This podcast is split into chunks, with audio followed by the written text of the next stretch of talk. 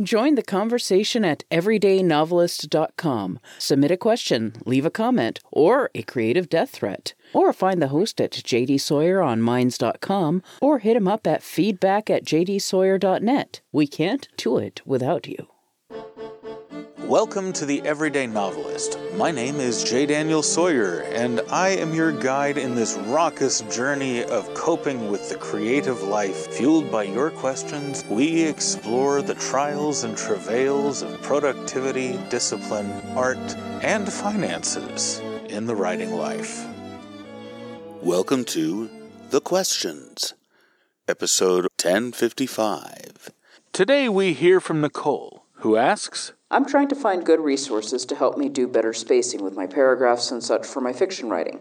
I have a good grasp on overall grammar, but some of the different spacing for paragraphs, when to indent and how much, or if there is dialogue and such, are still mystifying to me. Do you have any thoughts on this, or resources? Thank you so much.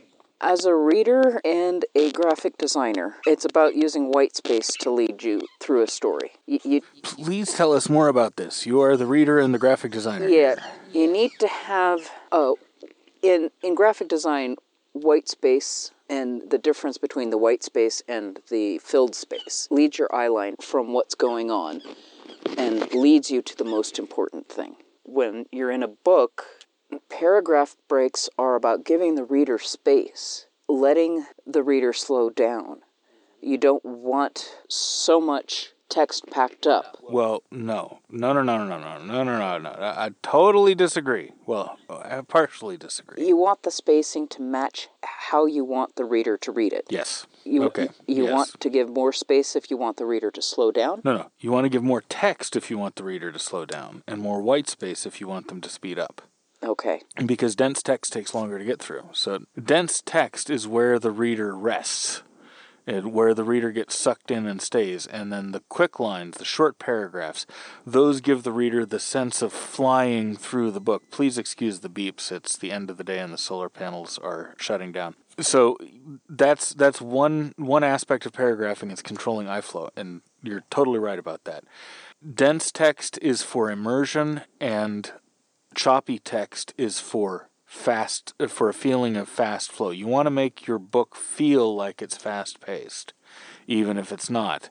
Stick to shorter paragraphs. But the other thing is you want to leave visual variety because if you got too much of the same sort of spacing, same sentence length, same paragraph length, same word length. If you've got too much of the same thing, the eye starts to skate over it no matter what it's trying to do. What you want is to establish a visual rhythm with, uh, and, and, this is kind of a super advanced technique, but you can actually control the emotions of your reader by using the uh, verbal cadence of the words and the visual rhythm of the word lengths and the paragraph lengths and the sentence lengths and and whatnot.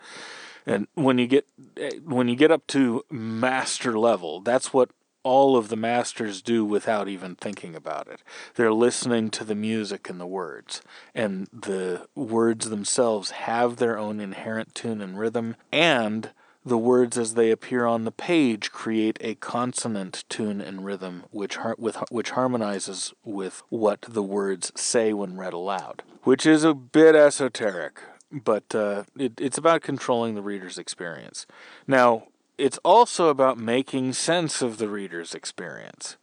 It's one of the reasons why every new speaker or reaction from a different character in a scene gets a new line because you're signaling to the reader through the line break that someone else is talking now. Anytime you have a paragraph break, you're signaling something about the context just changed.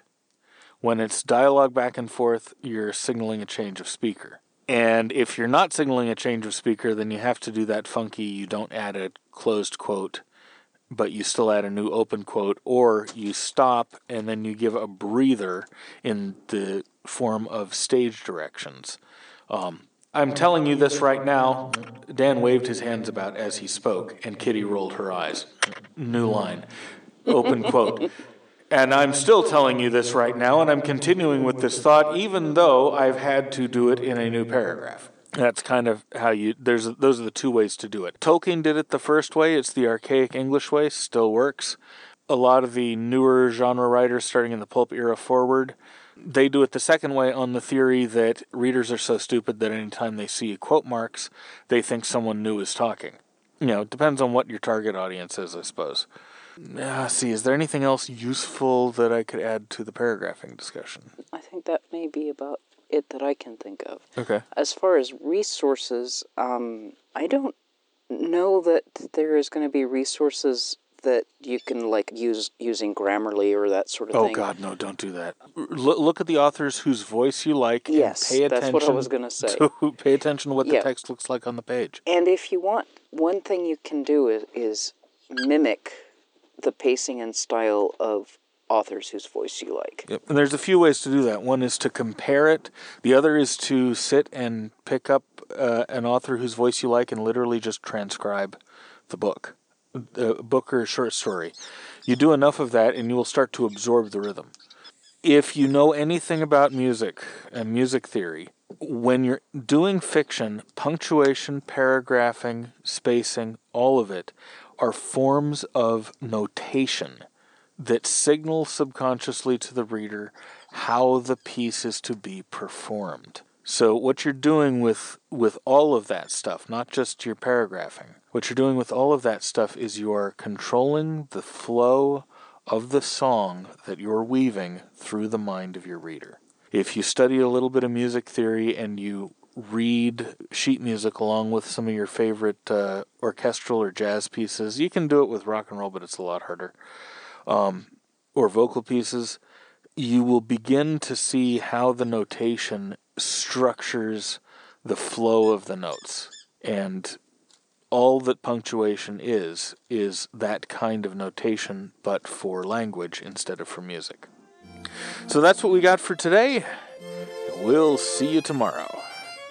The Everyday Novelist is written and presented by J. Daniel Sawyer and Kitty Nakian, and is produced by Artistic Whispers Productions Incorporated. The text is copyright 2023 J. Daniel Sawyer, and the production is copyright 2023 Artistic Whispers Productions Incorporated. This podcast is released under a Creative Commons Attribution Non Commercial No Derivatives license, and all other rights are reserved to the author. Join the conversation. Submit a question, leave a comment, or a creative death threat. Or find me at jdsawyeronminds.com or hit me at feedback at jdsawyer.net. We can't do it without you.